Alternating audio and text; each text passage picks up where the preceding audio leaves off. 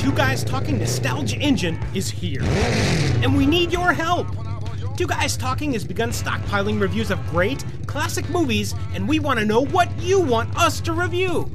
Access twoguystalking.com now and tell us which classic movies on DVD and Blu-ray we should put into the Two Guys Talking Perspective Review crosshairs and help us fuel the internet's best repository for engaging, nostalgic feature film reviews. Access 2GuysTalking.com and click any one of the Nostalgia Engine pictures. Tell us which movies you want right now! Action, horror, comedies, even the occasional rom com. Access 2GuysTalking.com. That's the number two, GuysTalking.com. The Nostalgia Engine. Ride in nostalgic style while you listen. 2GuysTalking.com.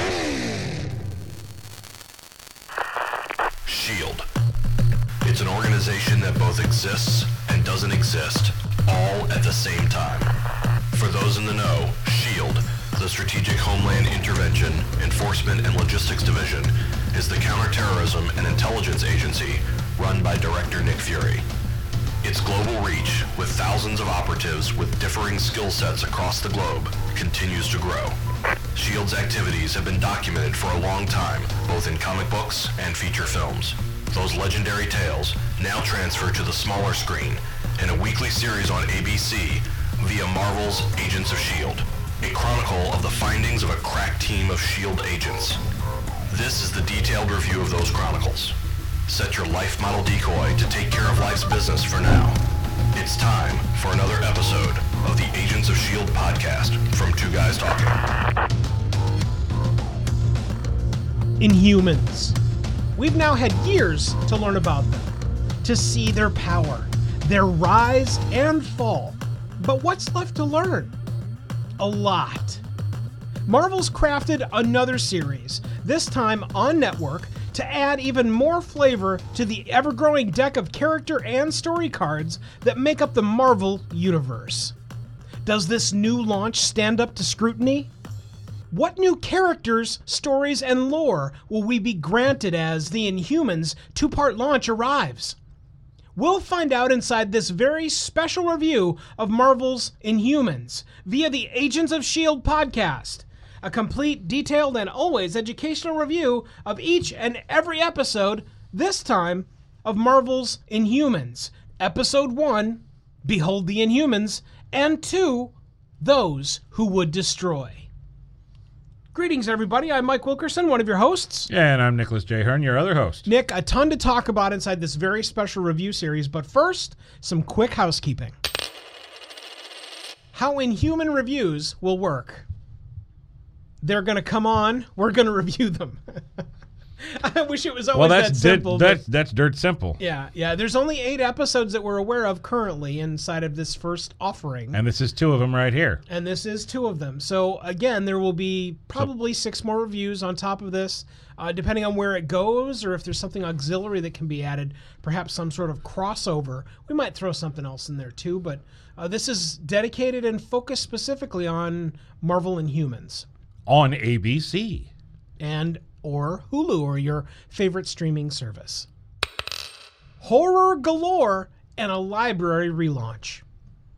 Nick, it's been 12 years that the Two Guys Talking podcast network has been in operation, and we are officially relaunching each and every one of our evergreen episodes, which is a ton of content to issue out Would you say that you have a plethora of podcasts, El Guapo? with capital letters without question.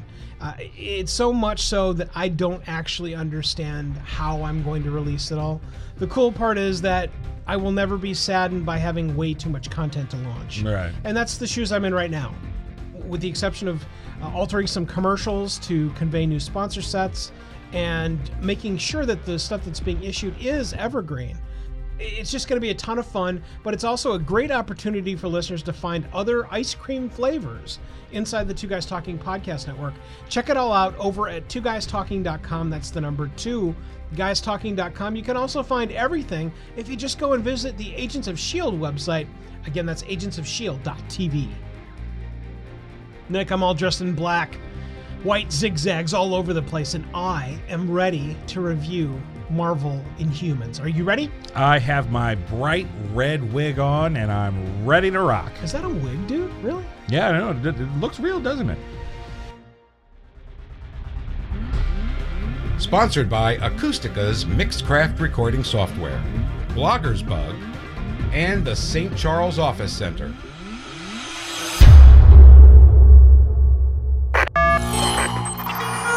Full disclosure the overall awareness of the Inhumans. I wanted to make sure we took a very detailed bullet point here to make sure that everyone is aware that I know nothing about any of the characters I'm going to be depicted here. Okay. I, I can remember that a bulldog, a giant bulldog, was being drawn in comic books. I remember that vividly. I remember uh, passing through it inside of the reading inside of my Marvel Universe encyclopedia back in the day, mid to late 80s. The early to mid 80s was a wonderful series of white covered, incredibly thick, detailed, and wonderfully drawn comics called the Marvel Universe encyclopedias. They were tremendous. Uh, they still are in board and plastic inside of all of my boxes. I refuse to open them because they are pristine, but they are wonderful. And inside of there, I do remember seeing Lockjaw. But I'm telling you, that's it. I, I have absolutely no concept at all of what we're going to be watching, except that these are products of Terrigenesis, which we have kind of gotten thanks to Agents of S.H.I.E.L.D. We've and gotten a lot of it dialogue. Agents of S.H.I.E.L.D., yeah. Yeah. But even the process of Terrigenesis inside of this series that we've seen here inside of the first, I don't know, what, 30, 35 minutes of this episode, mm-hmm. Totally different. it's completely different. And so that's uh, again why I wanted to make sure that there was some absolute full disclosure, especially on my part, that I am in no way some sort of specialist about the races, characters, and people that we're going to see inside of this series, which I think will actually give our episode reviews a lot of flavor. Full disclosure, as your comic book guru, the Inhumans, honestly, up until about not even 10 years ago, they were always just in the background. Hmm. Being mm-hmm. an Inhuman mm-hmm. was a very selected thing. Yeah. Mutants, you were born that way, and it happened when you hit puberty, and eventually it was the next step in human evolution. Mm-hmm. Inhumans, that's it's it's not a step in human evolution. It's alien tampering, and it's becoming something more than human or inhuman.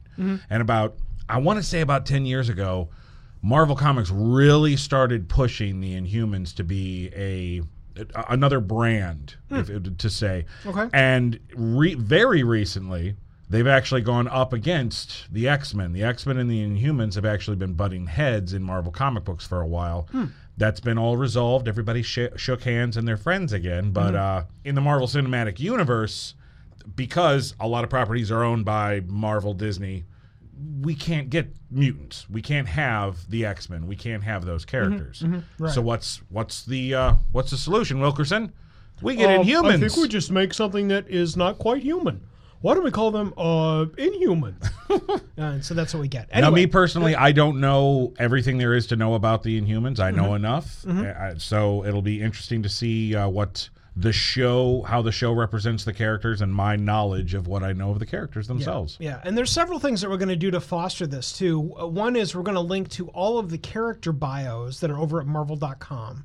Inside the show notes for this episode, you can find all of that over at agentsofshield.tv. What we're also going to do is over on our Facebook presence, uh, the very first one I made today, you can see what is Black Bolt inside of the series versus what he looks like inside of the comic books, hmm. which, with the exception of there being black and white zigzags on him, he kind of looks nothing like him, hmm. except that he's got an incredibly square jaw and he's silent.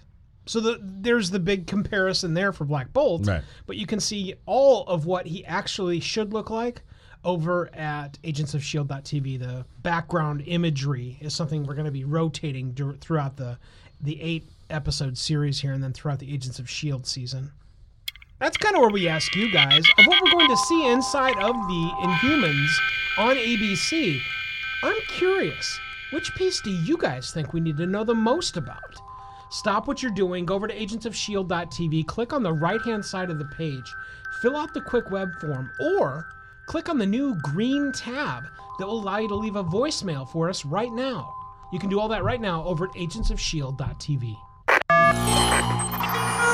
the nitty gritty details. Nick, I've now watched this twice. The first time was in that weekend IMAX presentation Uh-huh. that was at one of the. We actually have two. We luck out in St. Louis, and then we actually have two really solid, good IMAX presentation venues.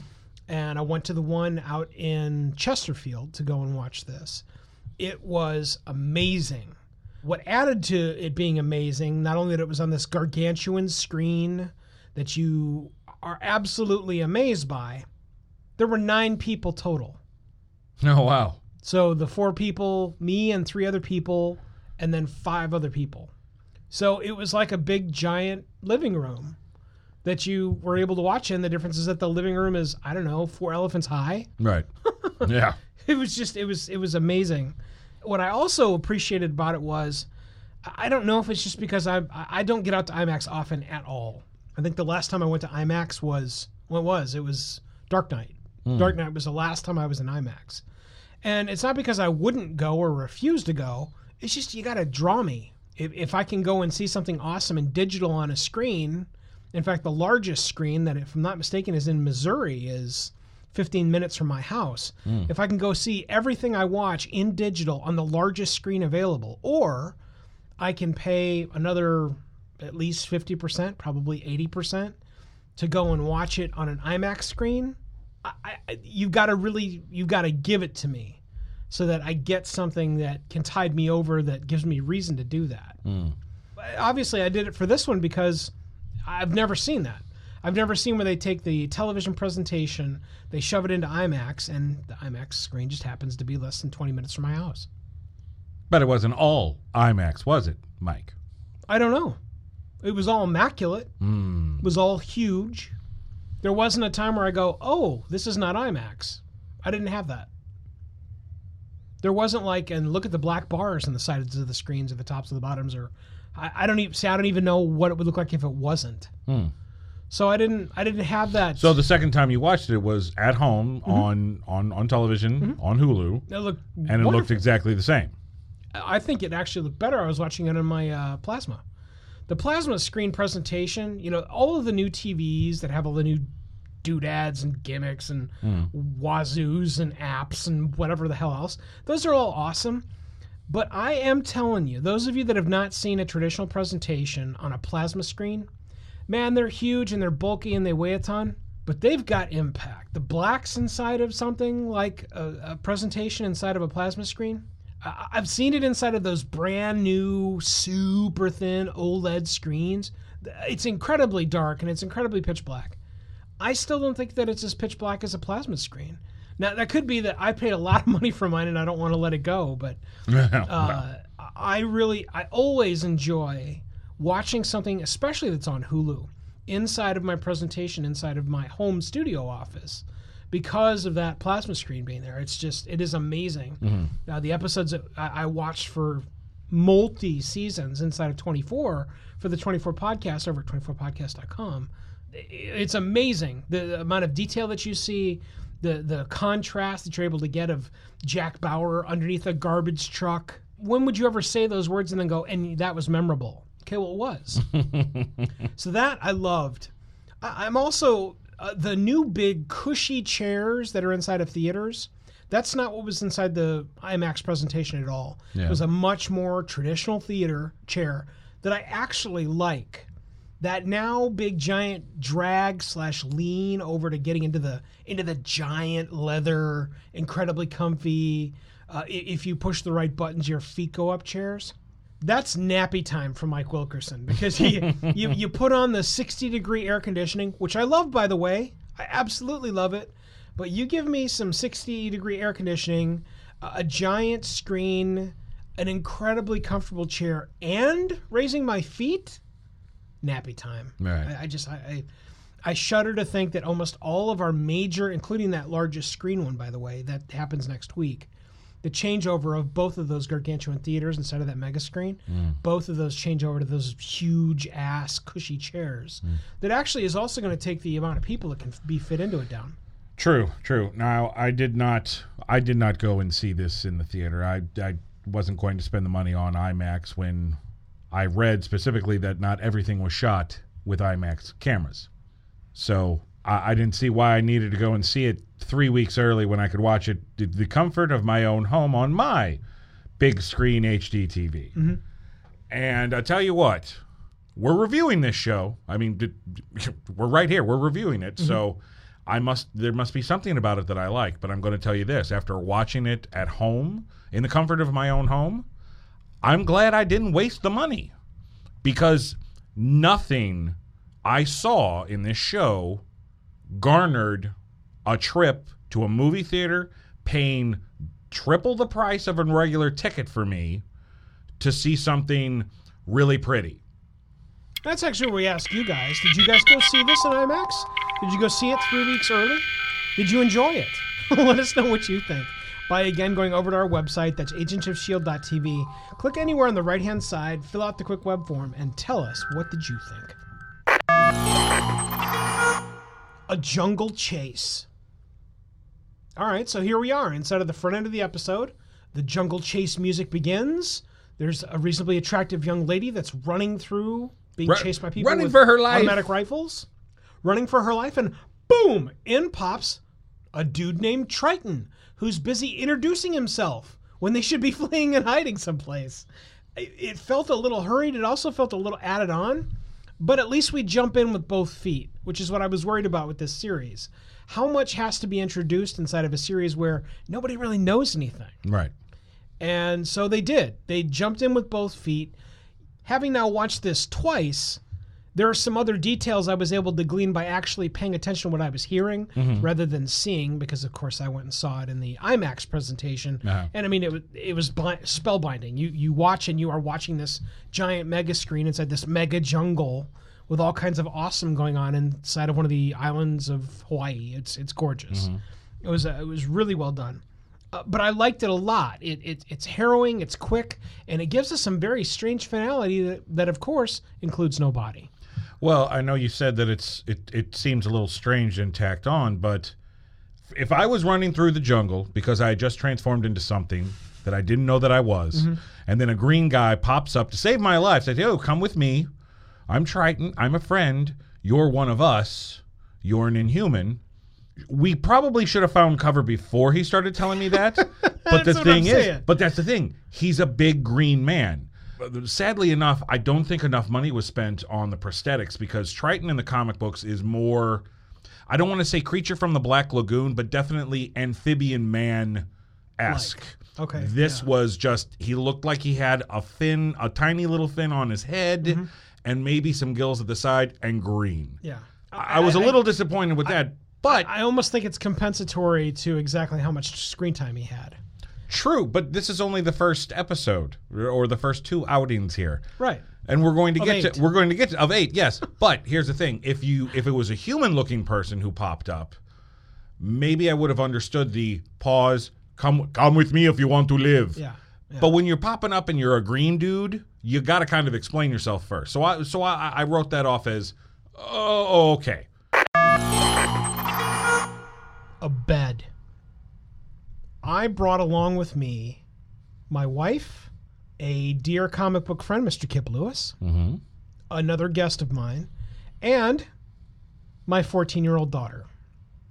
If I'm not mistaken, less than four minutes into the program, where Medusa and Black Bolt are hunk chunking, I, I don't think it was. It wasn't. It was, it was tasteful. I will very give it that. tasteful I just know that it was a conversation that I was not anticipating because it was one of the first things she asked about when we got done.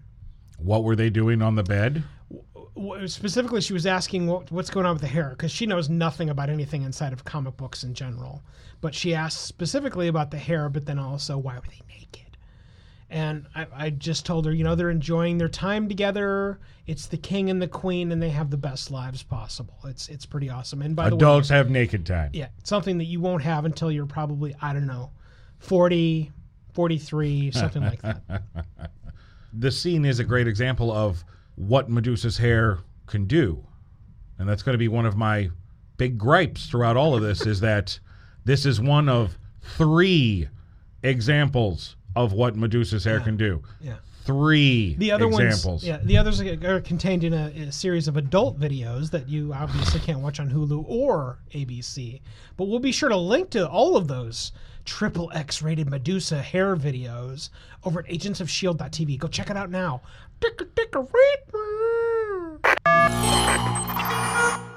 The castle on the moon. Something that we often get feedback about is that the last seven minutes of content that were on the screen are something I've now made three bullet points about. Uh, we are not going to get that granular inside of the episode, but these are things that struck me that I thought really did need some attention because this now third item, the castle on the moon, is extraordinary. Yes. I, I don't want to hear anything about my God, how crappy can the effects? No, this was not. this is where they spent all the effects on. It was This and Lockjaw. it was awesome. Yeah, this was this was absolutely awesome. I was actually surprised that they they kept as much of the lore, uh, the comic book lore, as they did, because once upon a time, the Inhumans, included the royal family, the royal family that we're introduced to in this episode in the in Marvel Comics, actually started off hidden away on Earth in the Himalayas. That's where Attilan was. They interacted with the Fantastic Four. That was their very first appearance. Was in the Fantastic Four books. Uh, actually, Crystal had a had a thing with Johnny Storm for a while, and once Earth became once the eyes of Earth were way too focused on the Inhuman population, Black Bolt decided to move Attilan to the blue area of the moon. And the blue area of the moon in Marvel Comics is a it's a mystical place because there's actual atmosphere there. You can breathe. If uh, any of my X Men comic friends are listening, they'll know that that is the the iconic area that the X Men fought the Shi'ar Imperial Guard for the fate of Jean Grey during the Dark Phoenix saga. Uh, the the blue area of the moon is a very important place in Marvel Comics. Now, here, of course, we're not establishing the blue area of the moon. Attilan is protected by some futuristic sciency force field. Great, but I'm glad that we actually are on the moon and we're keeping a little bit of that comic book Yeah. history. Yeah, the the ability and the the consistency that Marvel has taken to try and keep some uh, again I'll use that word granular piece of what is history and lore inside of the comics across almost all board. I really do appreciate. Yes. that. Yes. Uh, also, the alterations that they've decided to take, the departures, I think those are also incredibly welcome too. I would point to the most recent Spider Man film, Spider Man Homecoming, where the, I don't know what, 65, 70% of Origin ain't Origin anymore. Yeah, It- it's yeah. something almost completely different, mm-hmm. but it all works and it all fits like Lego blocks inside of what's been built for Marvel. And so I'm absolutely fine with that. It gives a nod to the past mm-hmm. while at the same time constructing a future that is absolutely constructive, and I love that.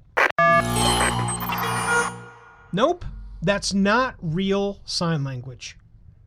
One of the wonderful pieces of having a former certified sign language interpreter for the deaf on staff, i.e., me, is that we're going to be able to dig in, though I don't know how much you guys really care about it, the, the sign language that's being used inside of the Black Bolt experience inside of this show. Uh, one, no, this is not real sign language. Are, are they using real American sign language? No. I mean, like, not at all. Well, I'm sorry if anybody thought that they, uh, not to insult anybody, but if anybody thought that Inhumans who live on the moon are using real American Sign Language, you do realize that you're watching a comic book show, right? Uh, right, You got to think these, these these people don't have Netflix and chill. right. They, they're not Americans. They're not Earthlings. Right. Having having just seen the St. Louis-based Billy Joel concert, at which there were four interpreters providing the interpretations of the songs, what I can tell you is that interpretation of sign language is a very skilled thing. Mm-hmm. Uh, more importantly, there's more than one way to skin the proverbial sign language cat. So there are many ways to say kind of the same things, especially depending on your facial expression, your body language, the actual veracity of your signs. There's all kinds of things that lend to that. But nothing inside of what they're saying here, or at least what Medusa is interpreting of what he is saying, none of that is showcased in any kind of formal sign language that I can discern. Right.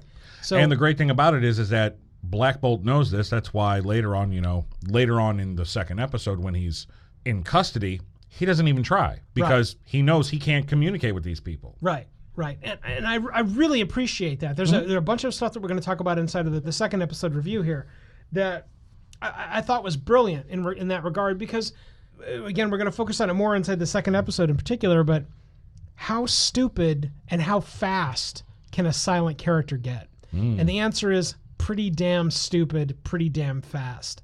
And we don't get that, but there's going to be more detail about that towards the end of Right. this review. The writing on the cube matches Coulson's Agents of S.H.I.E.L.D. scribings. Wow. These are the pieces of tapestry, quite literally, that happen inside of this show that matches Agents of S.H.I.E.L.D., that matches everything else that you see, that makes this wonderful warm blanket that keeps you grounded inside of something that literally is not on the ground. I, I love that. I love that they bother to take detail and provide that connective tissue that we've been talking about since day one. And I think that was uh, that's one of the reasons why we decided to actually do the reviews for Inhumans. True.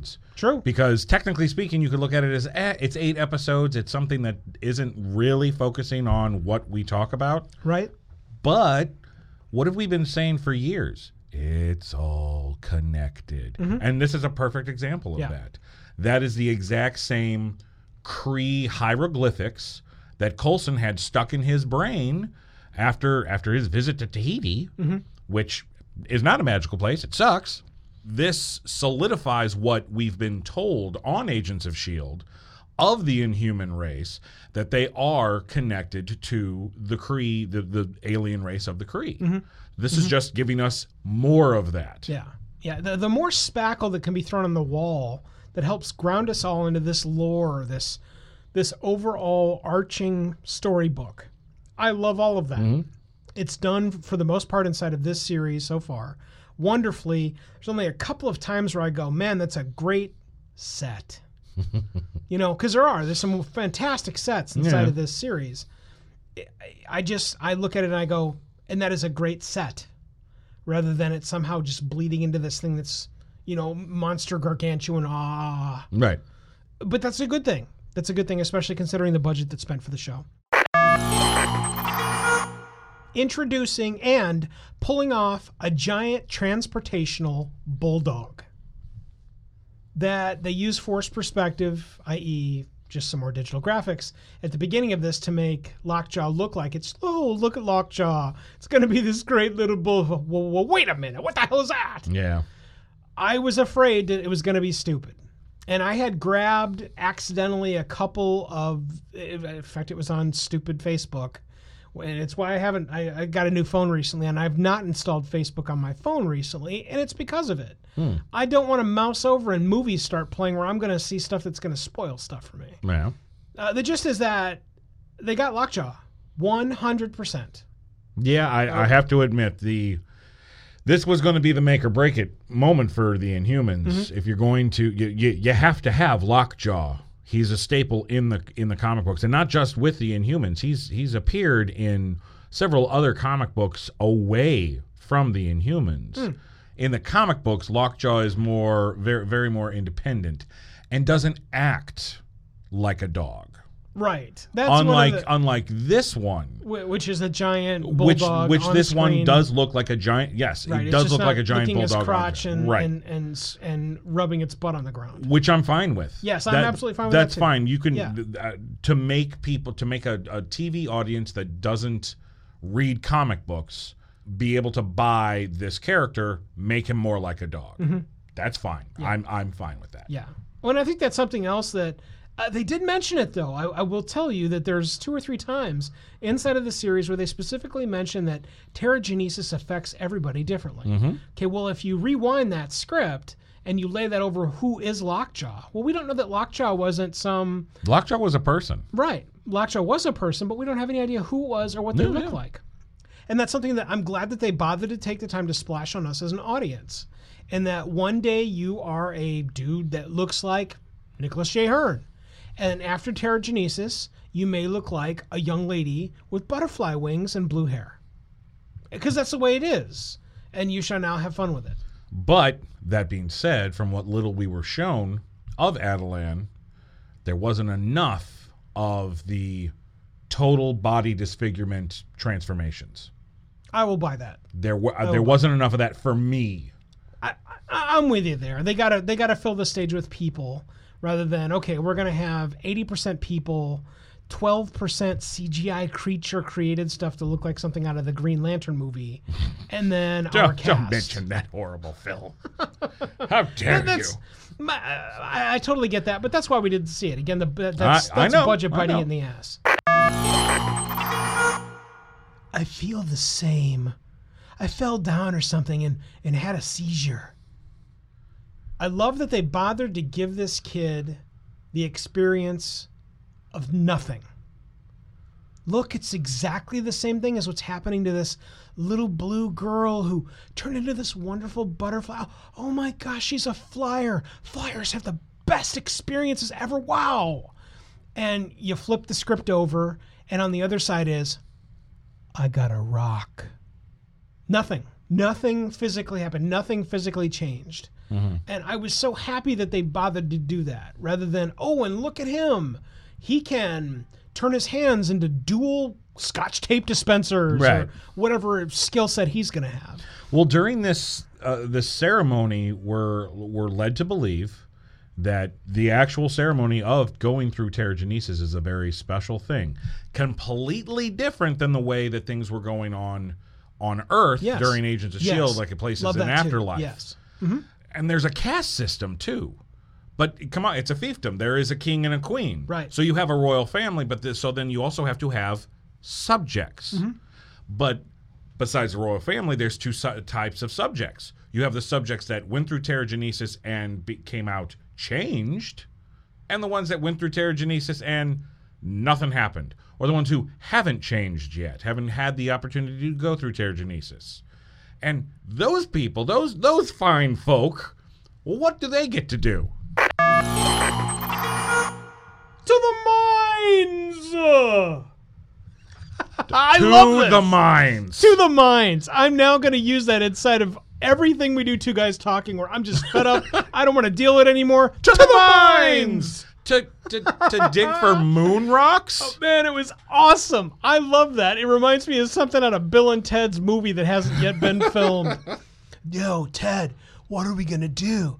The fabulous babes don't yet love us in this timeline.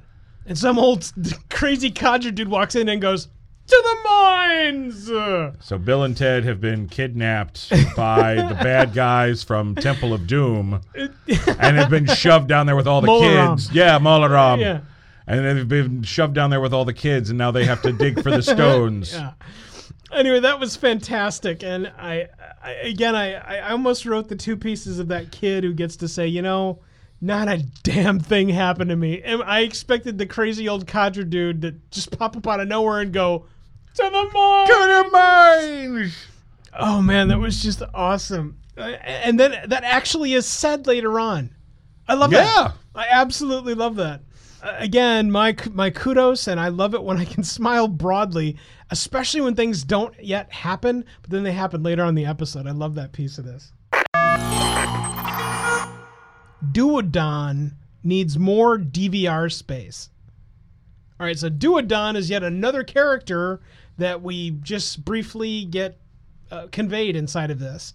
I can With a nice prosthetic. I Yes. mean, he did that is good makeup effects right yes, there. and what I can totally see is this working wonderfully inside of comic bookdom. Hmm. Look, it's the guy that makes comic book panels shoot out of his eyes. I totally get it. That totally makes sense. What I also loved about this was everybody is captivated. There's not one person that's not paying attention to what's being shown. That was awesome. What wasn't awesome is that Duodon, Duodon needs have a little bit more DVR space so that he can get the whole friggin' picture. Like, look, nobody. look, the guy that is amphibian fell into the ocean and swam away, and he's not dead yet. Just because there was a pool of there a bunch of blood bubbling up from when he dived in there, you don't see a body. So Right. that's why I say Right. Triton is not. Don't count Triton Yeah. out just yet. I- and I'm with you. I'm absolutely with you there. I totally agree with that. And I thought that this was a great portrayal of whoever Duodon is. Again, we'll link to him and the listings of all of the characters inside the Inhumans that are that appear inside the series mm-hmm. inside the show notes for this episode over at agentsofshield.tv. Seeing it with and without commercials. This is something you won't have the experience of because you were watching inside of your Hulu presentation, right?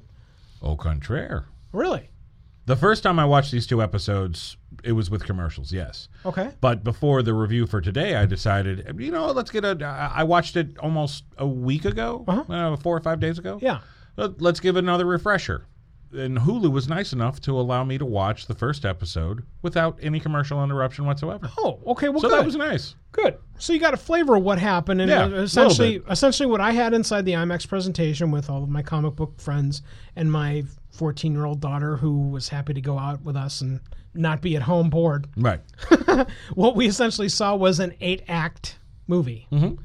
and I. I I didn't think anything of it. I'm not the guy that goes, okay, well, the third act of this movie fell apart just like every third act falls apart inside of every other movie.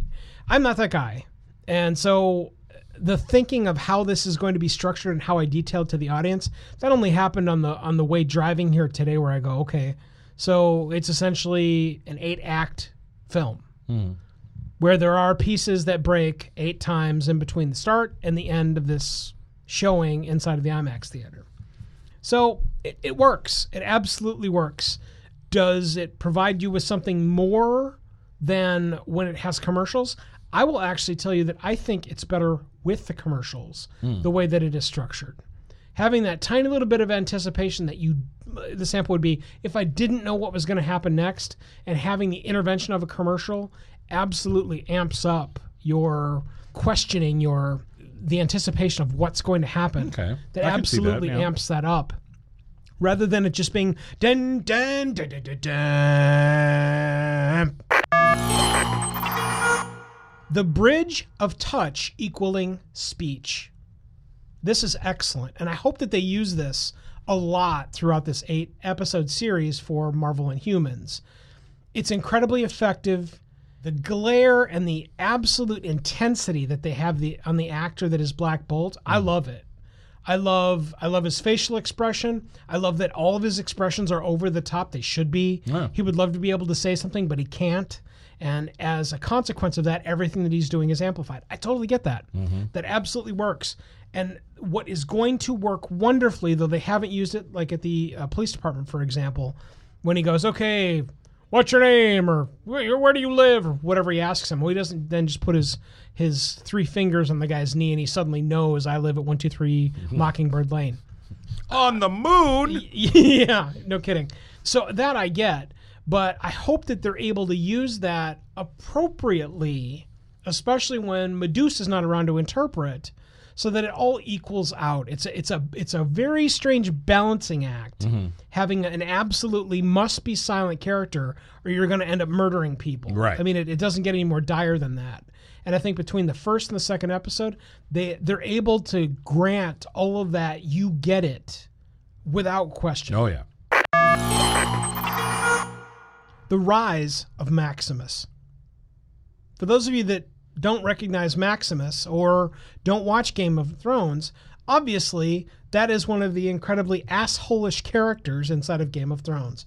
His name eludes me. The many names inside of Game of Thrones is why we've never chosen to do anything on Game of Thrones. He has such a Two Guys Talking universe. complicated. He has a complicated name. It's like Iwan Rheon, but it's pron- but it's spelled I W A N. Right. And what what it essentially means, it is Westeros for asshole. That that's essentially what his name means. Anyway, Oh, see, I remember the. I've I've saw the actor before he ever got on Game of Thrones, and I Oh, don't even okay. watch Game of Thrones. I'm waiting. I'm waiting for it all to be done. Hmm. Then I'll okay. watch it. All right. Well, uh, the, the, the gist is that he plays a wonderfully assholish character mm-hmm. inside of Game of Thrones. There's- That's what I hear. I, I absolutely give it to him, and that he was able to break off for this, I think, is excellent. Absolutely it lends credence to the the assholish nature of this guy. Although I've got to tell you, watching it a second time, I kind of understand the perspective of Maximus. which is very interesting Yes. because comic book Maximus is known as Maximus the Mad. Hmm. He's insane. He is the evil brother who is always trying to wrestle control of the inhuman royal crown Yeah. from his brother. No, I don't get that at all from this. one. exactly. You And- this and this it- I- I think it interpretation. I think is it absolutely works. brilliant. Yeah, I, I think it works. It's one of the strongest characters inside the series. There's Yeah. no question. I also love the duality of there's a reason that he would be pissed at Black Bolton. Hey, you disintegrated mom and dad. You're an asshole. Mm-hmm. So I, I totally get that. The die was cast a long time ago when Black Bolt opened his mouth and made parents tur- turn into ash. Okay, not so awesome. the shearing of a head as a kingdom is decapitated. Having seen this now twice, this is an incredibly gripping scene that has almost no sound. Uh, it has all kinds of layering in regard to imagery that once you go back and watch it twice. And I like it, especially while at the same time, actually a minute or so later, where the kingdom is decapitated, i.e., the king is no longer there, and a new king is crowned. I loved it. I, I, thought it was. I thought it was incredibly gripping. The emotion was exactly the right level, and I, again, having knowing nothing about Medusa, other than she's got wiggly hair that can grab people and do cool tricks in bed, I know nothing about Medusa at all, except that she now doesn't have that hair on her head. Right. But but let's let's take that statement. You know nothing about Medusa. Right. except for what you've been shown in the first this first half of this double episode. Mm-hmm. We got the one it, it- the one example that we talked about before in bed, and we can cover everything up and we can move things. Okay, fine. There's a second example. After Black Bolt decides to put himself in solitary so that he can think, Maximus approaches and and kind of hits hints at a shared past between the two of them, and then kind of gets a little handsy. Maximus isn't all uh, honey pie and sweet stuff. He is creepy. He is a little Oh, yeah. creepy at, at times. Yeah. And we get the example of her hair grabbing him, throwing him against a wall, and then ch- slightly choking him for a few moments. Then, three, just as they're attacking her, we see her standing perfectly still as her hair does all the work while they attack her one at a time. Here's my problem. In the comic books, Medusa, she is a queen. She's a fighter. She doesn't have to rely on Black Bolt to survive. Mm-hmm. I don't get that with this character here. We also don't get the scope of her her powers. So, when she is, I guess, power paralyzed by Mr. Glowy Hands, and then drops to the floor, and then they shave her head. The fact that they're shaving her head, I have not been given as as a TV viewer. I have not been given the reason to go, wow, this is horrible. This is gut wrenching. It's just hair. It'll grow back, and then you'll be able to do your whip de doos then. We're not shown how important her hair is to her. That th- th- that's that's where this scene for me fails. And that's where we ask you guys, what did you guys think of the shaving head scene?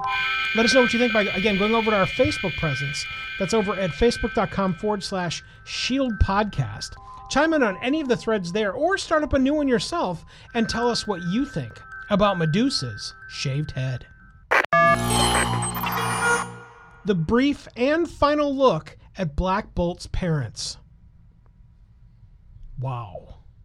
You know, uh, Nice scene and short and sweet. this is where and this has happened a lot inside of marveldom overall because they're able to take these tiny little snapshots that don't last more than a couple of seconds to encapsulate incredibly impactful moments that if you'll remember back in the original batman there was nothing wrong with the scene where we finally see his parents murdered I, I think they're all incredibly gripping but damn they're long you know right?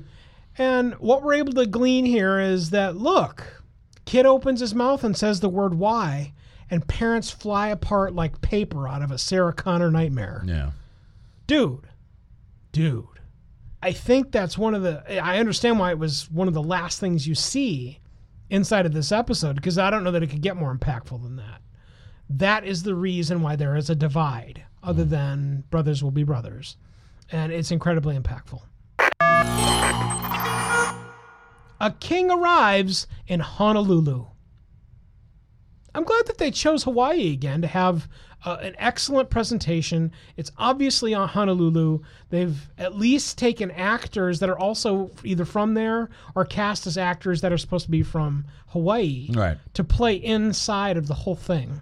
And I love when they do when they do that because it adds this this sense of something I see a lot inside of say a Spielberg film, which is the submersion therapy of what's being captured on film. All of that could have been filmed somewhere inside of downtown LA, and we'll never know. As long as you've got the marked up police cars, you got some guys that look Samoan when they pop out of the cars, and you got someone that's at least walking down the street and they're carrying a surfboard, you'd never know that it's not there Right. but it, that it is there and that it has all of those things and that you can obviously unless it was some major green screen work where gorgon's busy chilling with his surfing homies inside of a green screen capture studio well they were there and they captured it there and i love that that being able to be there to capture because you can Yeah. I, I do love that. I love it when they do that, and it's why I'm enamored with stuff like this, where stuff like the first three films of Star Wars, it will never get me. It will always be look at the green screen stuff. Hmm. I appreciate this simply because it's a different location than what we've been in the Marvel Cinematic Universe. Yes, I agree with that. The Netflix stuff, primarily New York City. Mm-hmm. A lot of the Avenger stuff, New York City. Mm-hmm. It's where, where we're at least stopping off in New York for a while. Uh, we've done a lot of LA and San Francisco and San Diego. We've done a lot of West Coast stuff mm-hmm. with Agents of S.H.I.E.L.D. and with the Iron Man films and things like that. We get the desert with the first Thor movie. We get England with the second Thor movie. We're we're we're spreading it out, and I like that we didn't go back to California again. Yeah. it's as bright and sunny as California, but uh, I, I am glad that we are at least trying to uh, make the locations that we visit in these shows and movies a little bit more diversified. Ah, too true, Nick. And so we've plowed through the review of episode one. Chugga chugga. chugga chugging through the very first episode of Two Inside This Monster launch review for Marvel Inhumans on ABC slash Hulu. We will be right back.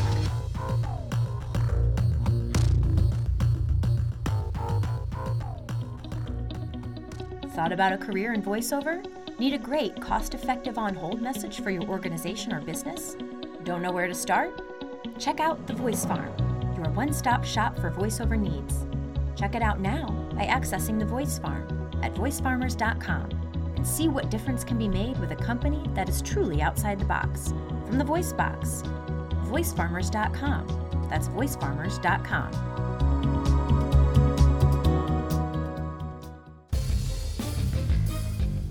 Twenty-four Legacy features a new hero, a new day, a completely new cast, but also tons of new 24 fans. It's time to participate with all of them over at 24legacyfans.com. That's 24legacyfans.com.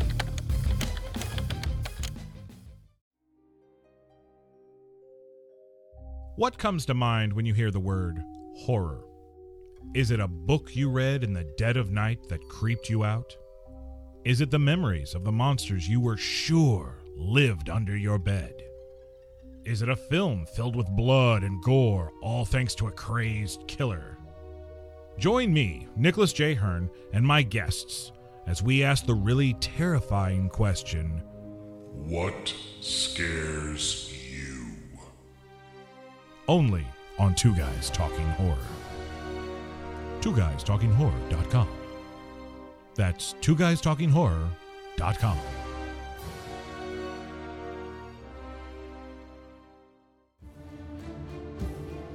There's a new president in town. While we don't have any presidential bio history on this one, there's all kinds of education, information, and detail available about every president over at presidentialbio.com with host Phil Tracy. presidentialbio.com. That's presidentialbio.com. The Presidential Bio. Wouldn't it be cool if your advertising could last forever? It can with perpetual advertising. Here's how it works magazine, radio, and television ads are efforts that people might see or hear once, and then they're lost forever. Perpetual advertising provides you with the chance for repeat exposure and replayability weeks, months, even years after it's originally inserted inside a podcast. So even after your advertising is included in a podcast years ago, those efforts are still impactful, providing you with true return on investment. Real impact, thanks to perpetual advertising. Are you ready to change the way you and your company or organization advertises? Find out more and launch a unique perpetual advertising effort right now by visiting twoguystalking.com forward slash sponsors.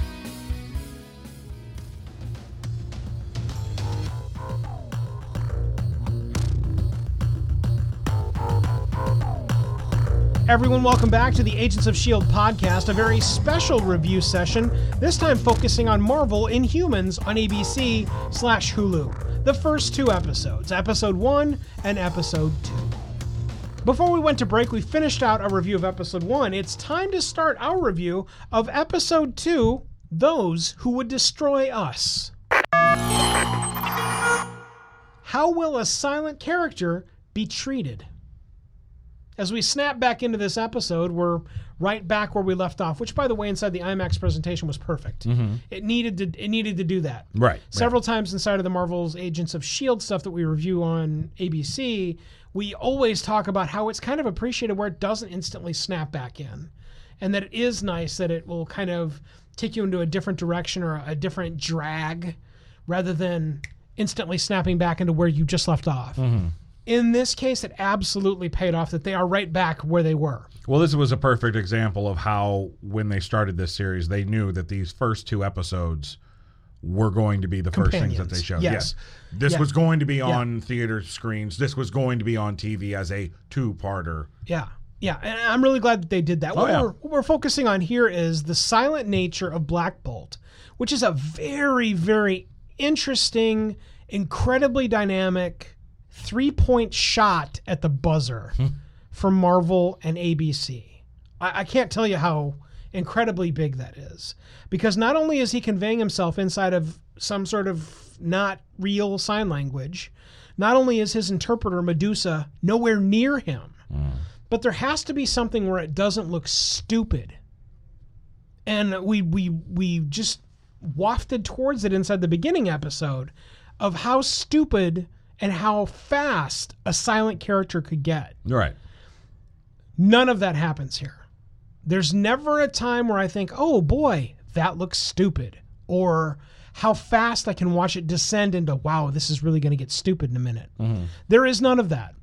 Uh, the other thing you you don't you don't notice is, and again, having a deaf wife and being around enough deaf people, if someone doesn't instantly speak, it doesn't instantly mean that they're from an, another country, which is what they do think inside of this episode, because he's he's acknowledging someone someone in the um, the the tailor shop asks him a question, and I think he shakes his head or nods his head and yes, and and so they at least have that so that they can understand that he's hearing them. You'll note that nobody thinks that he is deaf. I thought that that might be a, and maybe it'll still happen too, but it'll be a nice uh, breaking, adding in of levity where there maybe just needed to be some because it's so intense. Right. And it doesn't get more intense than, hey, look, assault on a police officer, which is exactly what happens here. The other things that happen inside of this this piece of the episode, I think, are incredibly well done. There's a there's a piece where the uh, the police officers I think are way on the end of being super lenient on someone that is not responding to commands and then starts assaulting them. I was amazed at how how slow it gets to the taser moment. Then we get to the taser moment where Black Bolt has his burping session. And that was spectacular because it really does show the consequence of what we're talking about here. Uh, an accidental sneeze without opening his mouth would wreck all of those cops Right. instantly. And I, I love that we already know that, mostly because we've just been reminded about how dangerous he is inside of the end of the last episode. Right. Uh-huh. So again, my total kudos to everything that happens at the beginning of this episode for Black Bolt as a character, but as Black Bolt in the series as a character, because this could have gone really, really bad, really, really fast. He knew what he was doing. He knew that Yeah, yeah, to hurt these people is just going to make things harder on on yeah. Mm-hmm. on his end. But he is a king, and he doesn't he doesn't want to be taken away. He's got to find you know he's got to find his family. Mm-hmm. For the officers to be so lenient leading up to the tasering of Black Bolt. Them going easy on him, he was going on easy on them as well. The one thing that I did find a little strange is that after uh, the his his and it destroyed one of their police cars. After they have him apprehended, one of the officers even does call him a freak. So we know that he's special. This officer and everybody and everybody there knows that he's different. So why aren't we getting Shield on the phone? Hmm. Or at least some government They're on official hiatus, that's why. Or, or why haven't we seen uh, why, why haven't we seen a uh, a watchdog? Again, this is me going, hmm, this is the Marvel universe. This is the Marvel Cinematic Universe. Yet it seems like every TV show tries to be its own little pocket universe, even when they are all connected, even when they do talk about other things that have happened in the Marvel universe. That's very interesting, and it, again, it makes me just want to try and get somebody that's uh, on the development side hmm. in to talk to us, even if it was just via some text or something that can be taken as a just a guideline of why things happen and for what reasons. But anyway, I, I, I was incredibly and ecstatically satisfied with how they treated and are showcasing a silent character instead of a modern day television show. So we've got instantaneous from the moon communication, but no GPS tracking or sharing. This kind of bugged me because right now, you and I have generational phones such that we have phones that if that's all we had, we'd have been able to take care of most modern day problems and send all of the Apollo teams to the moon hmm. with the devices we have in our hands. And the devices that are showcased here don't grant the ability for Medusa and Black Bolt and whomever else to determine where somebody else are. That that was a rub for me just because it's it's a comfortable story rub. It- It's that lazy piece of storytelling where it works for the bad guys, but it can't somehow work for the good guys. But that's the problem. It should work for the good guys. right. because and we're going to talk about this later in the episode when we do our talking tech segment but the slap wrist communicators uh, can do some amazing things yet here we are seeing them while while the royal family is on earth they're not really doing any of those amazing things Yeah. What I what I don't want to have happen inside of shows, especially like this one inside of either Mar- Marvel's Agents of Shield or a show like this one, is where everybody on planet Earth and some in the moon and in the mines in the mine they have what amounts to a let's use mine for example the samsung galaxy 8 note hmm. and when we look over at the king and queen they're walking around with the phone that's got nine buttons on it i got a nokia flip phone Yeah, it's a flip phone with the nine buttons on it, like they have for for senior citizens that only want the buttons on it. Yeah. and it does nothing else except it allows you to dial calls. No, I I don't want to do that. Either take the take the the devices from them, or have have a, a five second notation where where brother asshole leans over to dude and says, "Jam the communications." right and we're done. It doesn't it doesn't take any time at all.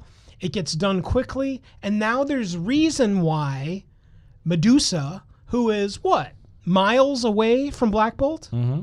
Can now not interact with him instantaneously when they were able to be communicating to anybody from the moon. That's one of the the big rubs I have inside of storytelling. It's a rub simply because it w- doesn't make sense to have them all reunite mm-hmm. before the end of the second episode. correct, correct. And that's the only reason. Well, and it also gives the bad guys an up. That that's the other reason that I hate things like that are done. The playing field is even, unless, of course, the brother leans over, or or the the maniacal hentress Yeah. leans over and says, "Jam their communications." Okay, now it's done. Don't have to worry about it. The Scott Buck discussion. Those of you that don't know Scott Buck, we're going to link to his writers and directorial debuts and processes inside the show notes for this episode over at agentsofshield.tv. I want you to go and look at his jacket of programming because you will find a series of places that he appears, and in one I want you to absolutely focus on Dexter on Showtime. Hmm. and I will not take everything away from Scott Buck for what I believe was the deterioration of one of the greatest shows of all time. So much so that we did a podcast for a variety of seasons of Dexter that you can find now by going over to two guystalking.com forward slash Dexter. And what you'll essentially find there are our reviews of a show that was great in season five and then deteriorated into laughable lumberjackery as you got to the end of the series. Yeah. That's the only thing I'm going to say about that without saying that that's a cautionary note. But how you take a property like what was Dexter and turn it into what became of Dexter is stark and it will make you wake up at night. Yeah, yeah. and I don't want to see that happen here. It's one of those. It's one of those examples of a show sticking around too long. Sometimes, sometimes Yeah. you just need to end end when you're on top. And I would have loved to have seen that because, uh, again, we stuck with Dexter until the bitter end Mm-hmm. to, you know, pay the show some homage because it, it it is a captivating show. Those first four seasons of Dexter are Yep, just bonkers awesome. I absolutely agree. Um, the, the the fifth one gives you some meat on the bone, and then it just descends into something I just I don't understand why it went the way it did. Anyway, Scott Buck has a wonderful jacket of properties that he's worked on, including a variety that we've done two guys talking content on. I want you to go and look at it, and then I want you to tell me what you guys think of the Scott Buck discussion slash equation inside of what's going to happen inside of Marvel Inhumans. Let us know what you think by going to our website. Again, that's over at agentsofshield.tv. Click on that green tab on the right hand side and drop Nick and I a voicemail to tell us what you think about it right now. The grandiosity of a different throne. I know it's completely lost on Nick, although you've seen pictures of it. I know Uh, what the you know what the- the throne in Game of Thrones of, is. of the metal throne, the swords and stuff, and yeah, Right. that right. thing. Anyway, it looks terribly uncomfortable. It, it, it does. I would not choose to put a piece of metal up my ass, but different As, as a king, my, me, I like you know plush leather and something nice and cushy. Corinthian leather. Yes, Corinthian suede. Suede. There you go. Anyway, uh, what we get here is one of the best sets that there is. This throne room set is something I wouldn't mind at all having inside of my theater at home. The giant W that's showcased there behind Brother uh, Maximus is is phenomenal. The room is phenomenal. The statues are phenomenal. The lighting is phenomenal. The people that appear in it are gorgeous and uh, phenomenal uh, just total kudos to the people that created that throne room, which Yeah. I know was a, a wonderful expenditure of budget, and it totally paid off. A hooven dude that strides into a riptide, man. Dude, we got to get a boogie board or a life jacket or something for Gorgon here, because Yeah. Gorgon's king of the thunder nut. He's not going to get out there and swim at all with hooves, man. I, I- could not actually believe what I was seeing until chill Hawaiians that don't blink at Moonlife. This was fun. This was fun to step outside the cone of wow, let's look at people beat on each other because they're different. And these these dudes not only they save the dude's life, they saunter up, they save the dude's life, they offer him a beer, and just chill. Man, that's fun. That's fun. Well, you know, and I, I- I guess I guess I want we want to. I think we're trying to convey the fact that in this world, in the Marvel Cinematic Universe, enough weird shit has happened to where some chill dudes like the Hawaiian surfers just kind of wow, the moon, cool. Yeah, I, I, I really enjoyed that, and it it really does give some perspective. And without diving into anything political, because we don't do that here, I, I love that there can be that perspective, and it makes some sense. It it, it, it you don't have to lean in either direction to try and figure out what's going on here. It's just the oh yeah, the moon, cool. Well, come on. And I- You- I dig You've that. Mm-hmm. read com- you've read Marvel comic books. Uh, the New Yorkers in the Marvel comic books don't bat an eye when a superhero pops up because eh, it's New York. Yeah, yeah. That's what this. That's what the Marvel Cinematic Universe world needs to start resembling. There needs to be more people that aren't as shocked and appalled at the weird things that they see because Yeah. there was an alien invasion not too long ago. People. Yeah. I, I love that they bother to take that perspective, and it's one that needs to be shared way more often and not just on TV. Now the tracking on Earth via comlink works fine. Woot! And of course it works because it's for the bad guys. The bad guy can track. That, that that is again one of my pet peeves, especially inside of writing, because it is a writing trope. This is where okay, the bad guys have got to find out where the good guys are. What's a great way to do it? What if they accidentally leave a comlink on the floor after being blasted with a TV tray? This should have been a different device. There should Yes, have been totally the bad guy should have had a second device. Yeah, If we're going to have the slap wrist communicators, let's just have them be communicators. But then we also see that they can be straightened out and oh look, pulled apart to actually show a larger screen that you can track another tracking you can track another device yeah, with. yeah. L- l- let me give you a sample. This is the other side of the same exact cone of perspective. How do you make sure it doesn't get stupid where you could just go, well, why doesn't Lockjaw just appear and bamf them away somewhere else? Well, the answer is because he's unconscious. Yes, they've Okay, taken they've taken good. out their teleporter. That's excellent writing. Yes, that's that awesome. works. The other side of the continuum is this. And that's what I want to not see any more of inside of a series, especially like this one, inside of the cone of a television program that's already proven its worth in being able to write circles around stupid things to make sure it gets avoided. Yeah. I, I, I really do want to see that. You should leave. How about you leave, horseman? This is where Gorgon looks at the Hawaiian dudes and says, You all should leave. You know, it's a big beach, asshole. Why don't you leave? I, I, I, Gorgon's I under- evidently expecting a large military Boarding force party, to pop right. down and, Yeah. and and come and get him. and I I like the fact that he is mindful of the civilian casualties Yeah. that could appear. I, I- I am too. I am too. I but just, I think again, it, it's it's their beach, it's their world. Why don't you leave, horseman? right. Or exactly. That or, that or why doesn't he gallop four or five miles away because he can run faster? Or you know, use that flippy do thing that you got on your wrist to go and track down Triton and Maximus and anybody else that still has theirs on. Oh, wait a minute. It doesn't We, work. we, we, we can't. You're a good guy, so it doesn't work that way. His device wasn't waterproof like my oh, phone. Oh, yep, yep. See, there you go. We're- Another thing, my the pressure on the moon doesn't it doesn't matter. but once you get the damn thing wet, it's you oh, got to buy a brand new one. It's one. the seawater, man. It's the Oh, it's seawater. the salt in the seawater. Karnak not realizing he's not Survivor Man. this was awesome.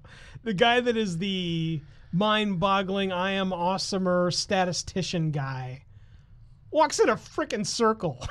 that was brilliant. It was boring, but it was brilliant, and I, I, I appreciated that.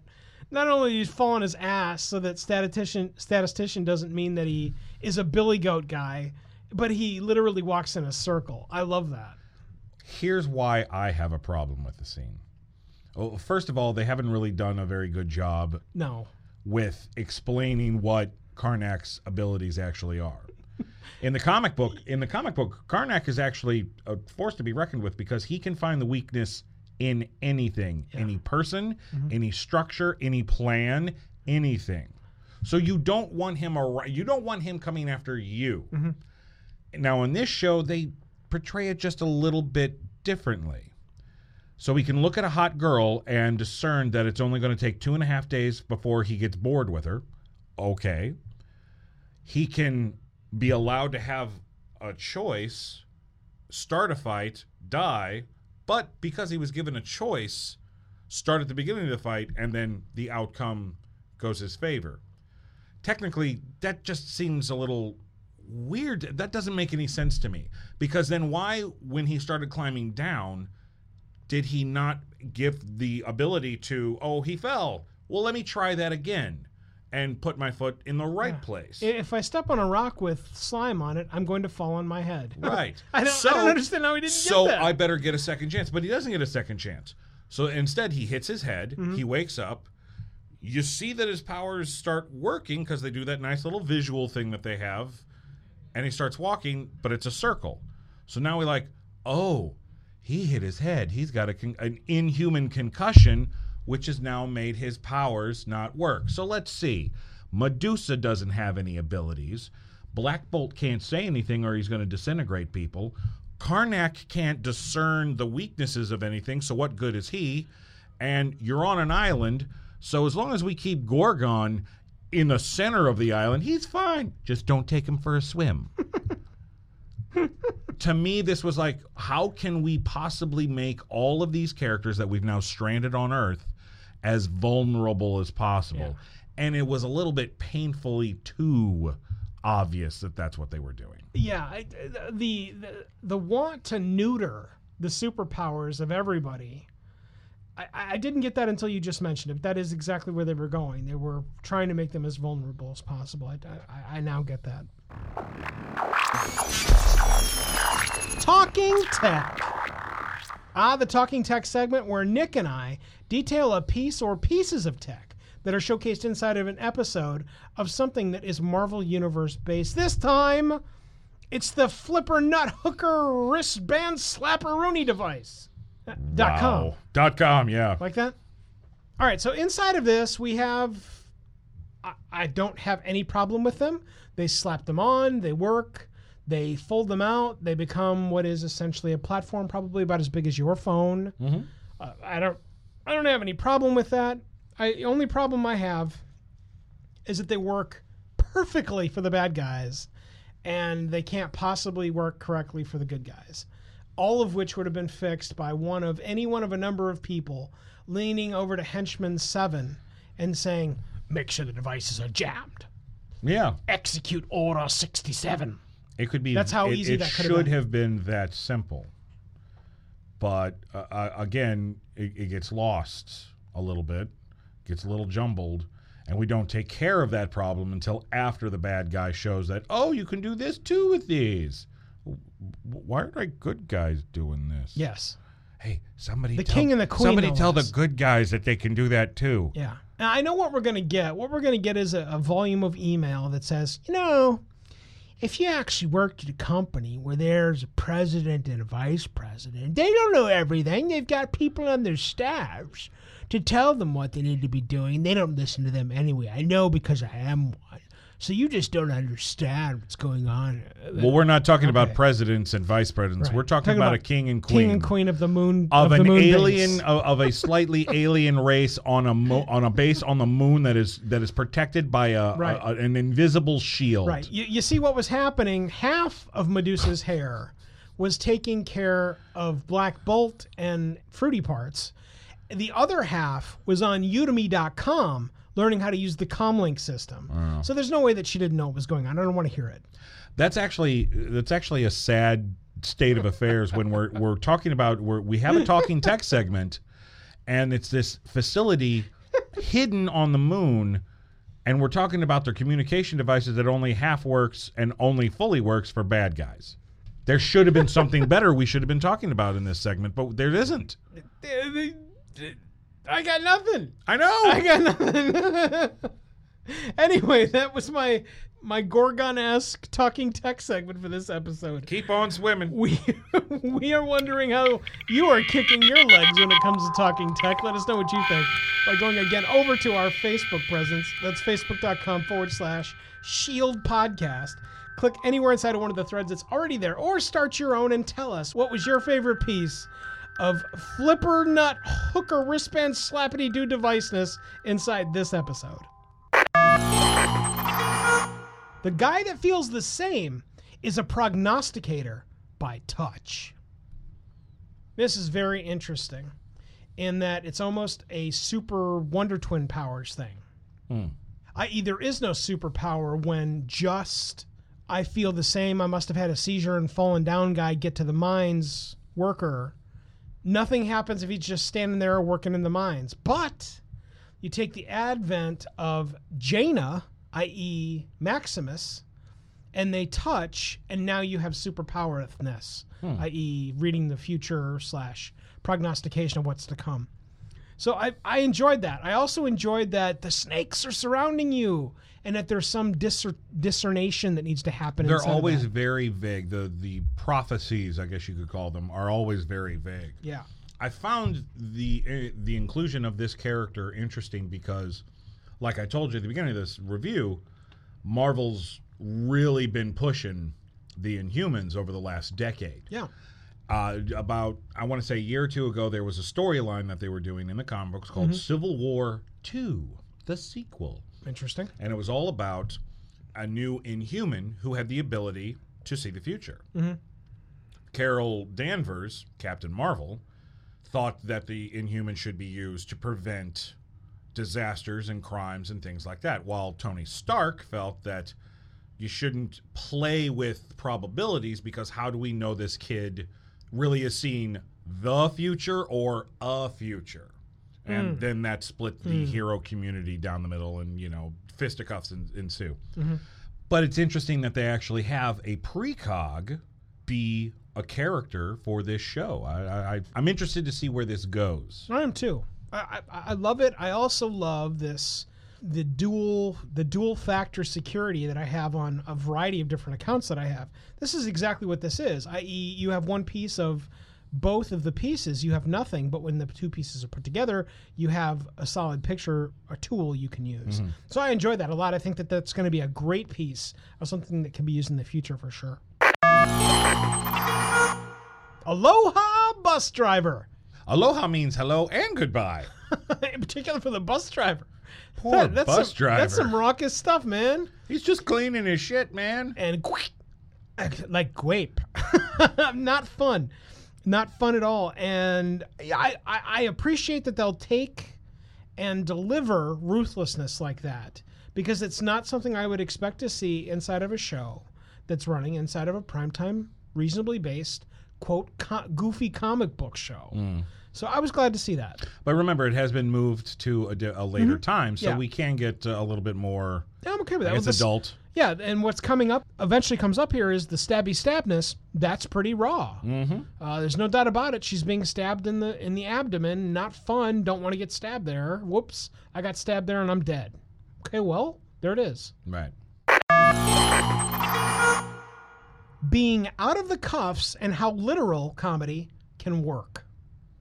This is another brilliant sample of something we talked about in the beginning stretch of the review of this episode.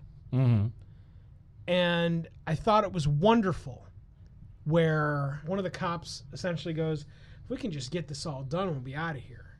And so he takes off the cuffs. I think it was something like it was like, yeah, we're gonna we're gonna process you. We're gonna take your picture. We're gonna put you in lockup. Black Bolt just kind of takes off the cuffs. Like, okay, let's let's let's get this And going. hands them over, Let's, yeah. let's let's get it going. Uh, it, it was it was wonderful, and it, again, and it's the cop and the one co- the, all the other cops are pulling their guns again, but the one sitting down is like, uh, calm down. He's cooperating. Yeah, yeah. I, I I really appreciated how they pulled this off, Mm-hmm. and it is a it is a deft hand that wrote this and many other little segments, in particular the segments where there's somebody that's not saying a damn word. I, I don't know how to be more pointed on how incredibly powerful it is. Mm. Imagine all the people that say a diatribe of things inside of a number of different television series, when in reality they get to the end of what they're saying and they haven't said shit Right. where in this case this dude isn't saying anything Uh, it's one of the it's one of the most endearing pieces of acting that I grant to people and it is the people that can say so much while saying absolutely nothing or very little and this actor is absolutely pulling it off with the writing ability that's put inside the character right so kudos to the writers as well as the actor inside of this because it's it's done wonderfully and it's written absolutely perfectly a Morpheus Light speech sends us into episode three. This was a piece of a speech where Maximus delivers a little bit of the foundational blocks of what needs to be his future kingdom. Uh, the neat part is that he grabs everybody's fundamental emotions and uses that as a parapet to stand on and ev- and point at himself, hoping that everybody sees that he is the guy to pick and nobody else. It's it's masterclass in manipulating an audience. And he's positioned himself perfectly because he is just like them. He's not an inhuman. Genetically, technically, he's human. Right. Well, and see, I, I think what's happening here, and I, again, I know nothing about the characters. I don't read spoilers, nothing. But I think he is a human, yes. But I think he is an epoxy human. So that you add in something or him who has been exposed to Terrigenesis, you grab another person that has also been exposed to Terrigenesis, and hence you get the epoxy person. Hmm. So that something does happen, but the two of them have to interact. I know nothing of anything inside of Marvel lore, if there's anything like that. I don't know if that's something special that they've written in, but if it does work that way, I love me that. Because what that means is all the people that haven't yet interacted or turned into their own Terrigenesis experiment, what happens when he touches them? It'll be an interesting That's thing to go that's forward. A, that's a very interesting little piece that is again another piece of the chemistry set that I love not only about this program but about what they're developing with Marvel and humans. Auran just wakes up, heals, and no one's been around. well, I know you mentioned it briefly the the confrontation stab. Mm-hmm. between Medusa and this character. Orin, was that her name? Auran? Auran, A U R A N, is how it was spelled in captioning. and it was very that was a very visceral moment that was the first time where i actually gave a damn about medusa Yes, actually too true. I agree. I totally agree. but up until this point w- uh, uh, okay so we come back from our very last commercial and there she is she's still wrapped up in the tarp so evidently that person didn't need his truck all day but he just she just pushes the chart back takes the knife out heals and she's fine therein lies the problem with uh, a show that deals with people that have these abilities, but you don't know how these abilities work. So does she is her superpower the ability to die and then come back? You know, if it's a healing factor, thing? Well, I mean, if I don't if it's a healing factor, we we've we've been given that. We know Wolverine, we know his capabilities. We know Deadpool, Deadpool, we know his capabilities. So where in the spectrum is this chick? I guess I guess we have to wait until episode 3. I don't know. I and that's not even really what I was focusing on here. What I'm focusing on is this tourist space that these people are in.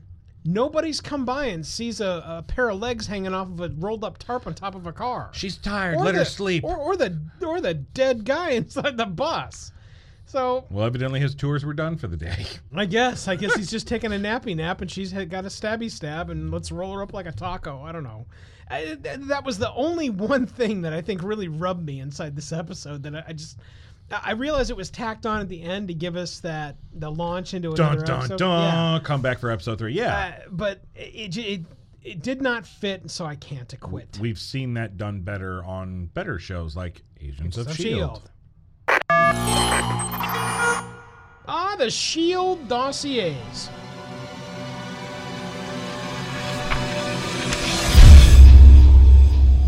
The Shield dossiers are where Nick and I look at either an actress portrayal, a piece of storytelling, or something else that tripped our collective review night fantastic inside these episodes.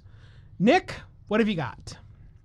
This doesn't happen very often, but uh, my ledger has red in it this uh, this review. Yeah, there was not one specific moment during this two-parter that just blew me away. I was I was never blown away, and this is one of the reasons why towards the beginning of this review I said. I'm glad I didn't spend money to go and see this in the theater because there was nothing wow worthy about it. This wasn't like seeing Guardians of the Galaxy or an Avengers movie I agree. it was a TV show with very lackluster action in it. Some important things happened, but nothing action worthy for me to sit in front of a giant movie screen happened for me. Mm-hmm. So sadly, my my dossier this week has got to be marks against this two-parter and why I'm glad I didn't see it and waste the money in in an IMAX experience. One thing that I know we wanted to get through this review, but there was something that really bothered me in the first episode. It was when Maximus was making his move. He was making the play, getting rid of the, trying to get rid of the, the royal family. And as he's walking into the throne room and looking at the throne, they're playing a version of a very psychedelic version, but a version of "Break On Through to the Other Side" by the Doors. Yeah, there's two or three songs like that. And then this. after that, when they're going up against Medusa before they shave her head, they're playing this very somber version of Painted Black by the Stones. Mm-hmm. This took me completely out of this show because this is an alien esque race sequestered on the moon who have not shown any kind of interest in Earth culture whatsoever. I, I don't see televisions. I don't see gaming systems. I would have been okay had it been instrumentals. Oh, I recognize that song without lyrics because then you're still making it sound alien at the same time as familiar to your audience.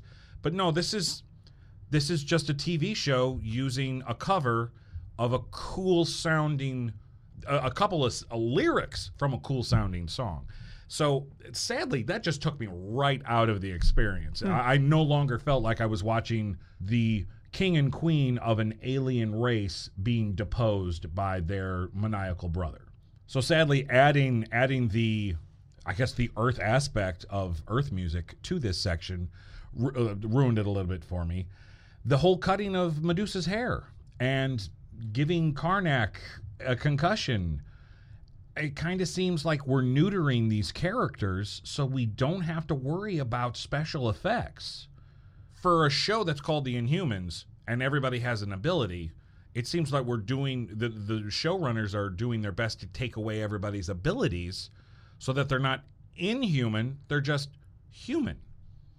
And maybe that maybe that will pay off down the line. Again, this is just the first two episodes out of 8.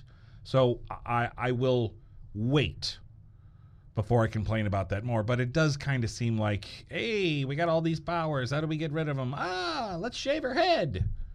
And the other, the other problem, uh, the other one problem that I had was even though Attilan looked great up there on the moon, I still didn't feel like this was an alien civilization. And when I say alien, I don't mean, you know, like the uh, the Kree in Guardians of the Galaxy or any of the other great alien races we've seen from the space aspect of the Marvel Cinematic Universe. I'm talking about this is a society that left Earth supposedly generations ago and have been on the moon ever since. They've been keeping a watchful eye on Earth, but they're they have nothing to do with I don't see anybody watching Earth movies, Earth television. Nobody's wearing any Earth style looking clothing. Uh, it didn't feel like an alien kingdom to me. The the wonderment that should have been this should have been the TV equivalent of Guardians of the Galaxy. I'm sorry, that's what it, this should have been, or at least part of it. The part on the moon should have been the equivalent of Guardians of the Galaxy. But that's what we get when we're on a regular network station. You have a limited amount of budget to be able to do these things. And Inhumans, ah, I really hope Inhumans don't suffer because they're on ABC and not Netflix or st- streaming on Amazon or Hulu or something like that to where they Or a feature have- film. or even a feature film. Sadly, originally that's what they were supposed to have. They were supposed to have a feature film. And that went to the wayside once they started using Inhumans in Agents of Shield. So my Shield dossier, yeah, it's a lot of bitching and moaning, but I'm I'm hoping that this is the last bit of bitching and moaning that I do during the review of this show. I think my Shield dossier inside of this has got to be the treatment of a silent character.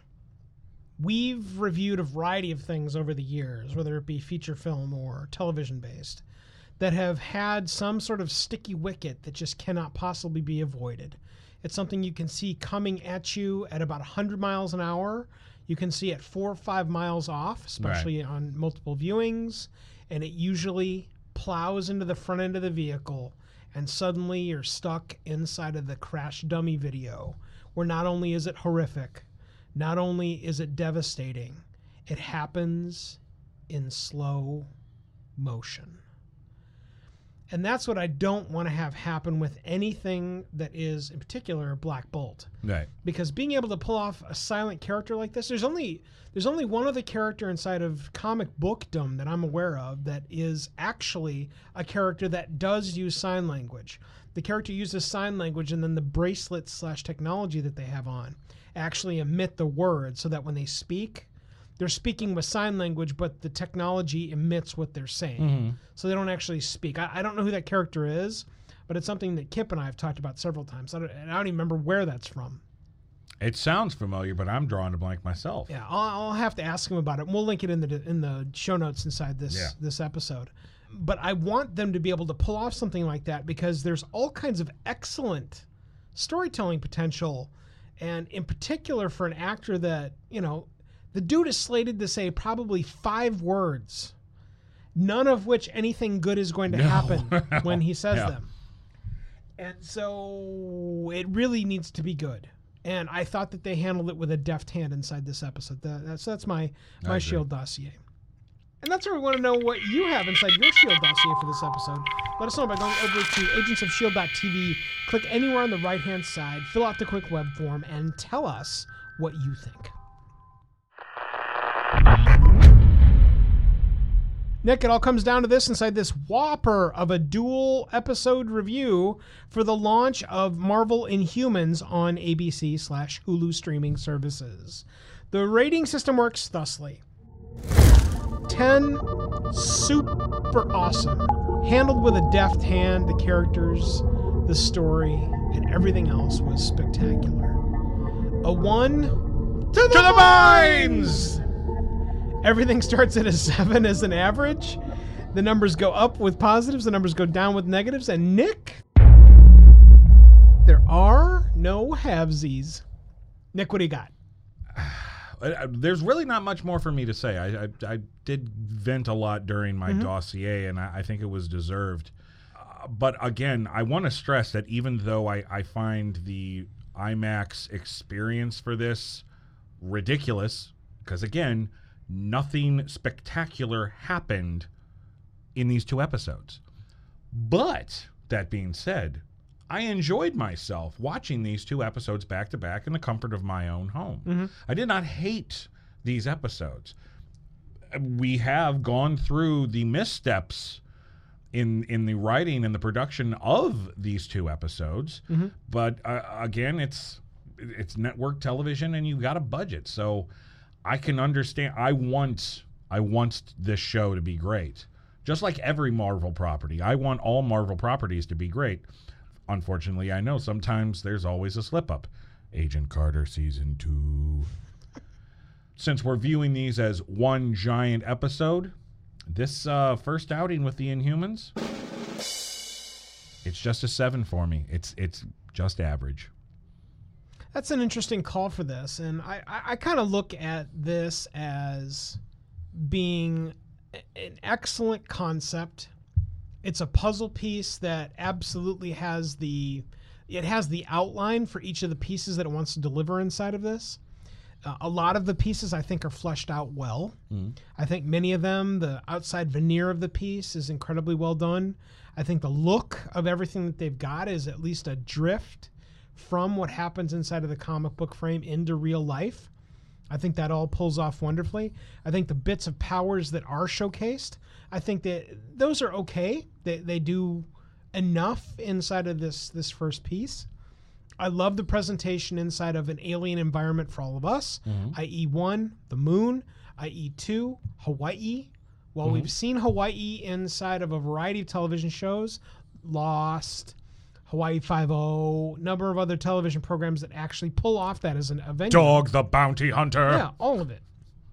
The bottom line is that they're giving us something that we don't usually see that is wrapped in Marvel comic bookdom. So kudos for that.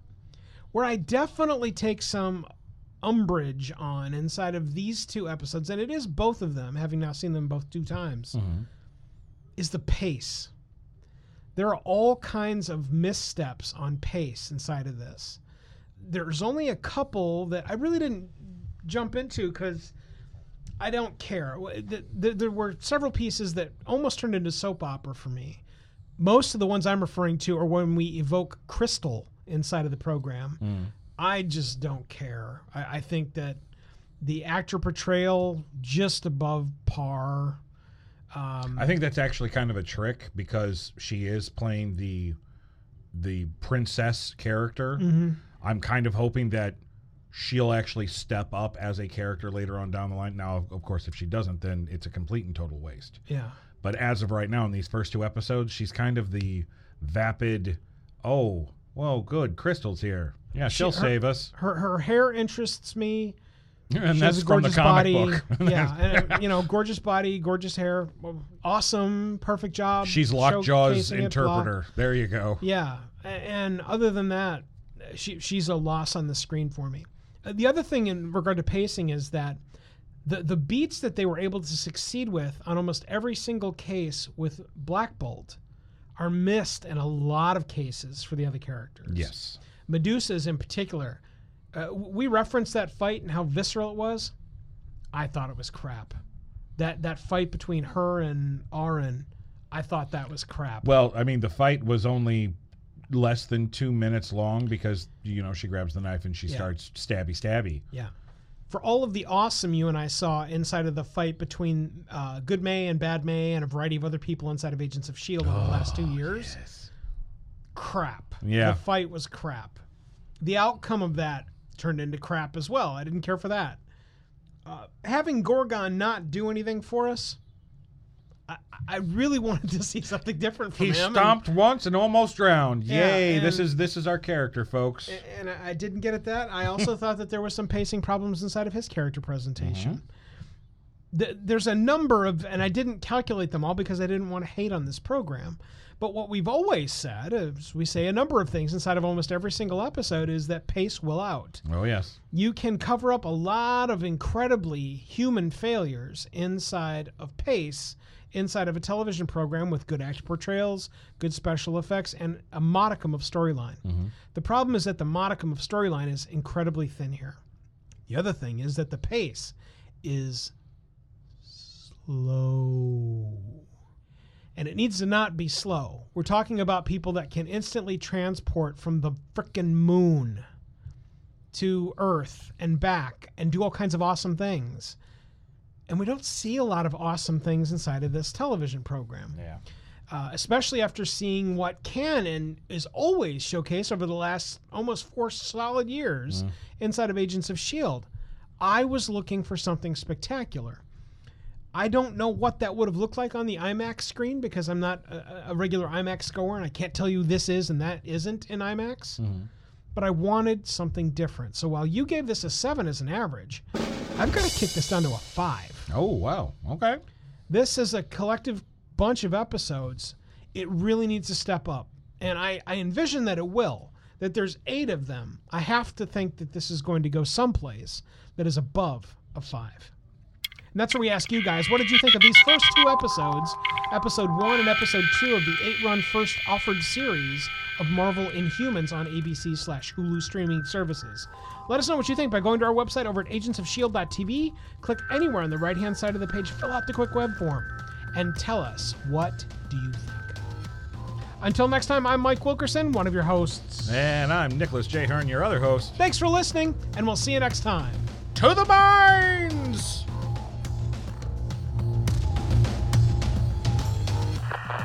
We're thankful you were able to review this covert communication, reviewing the most recent episode of Marvel's Agents of S.H.I.E.L.D., a chronicle of the stories and soon-to-be legends on ABC. Be sure to tune in to our ongoing top secret communication with agents all over the globe via our Facebook presence immediately. Facebook.com forward slash Shield Podcast to be the first to be made aware of Agents of S.H.I.E.L.D. news, the arrival of our newest reviews, and more. The Agents of S.H.I.E.L.D. Podcast, a super show for fans of superheroes. Uncover the mysteries, critical information, and reviews now by accessing agentsofshield.tv. That's agentsofshield.tv. End this top secret two guys talking communication.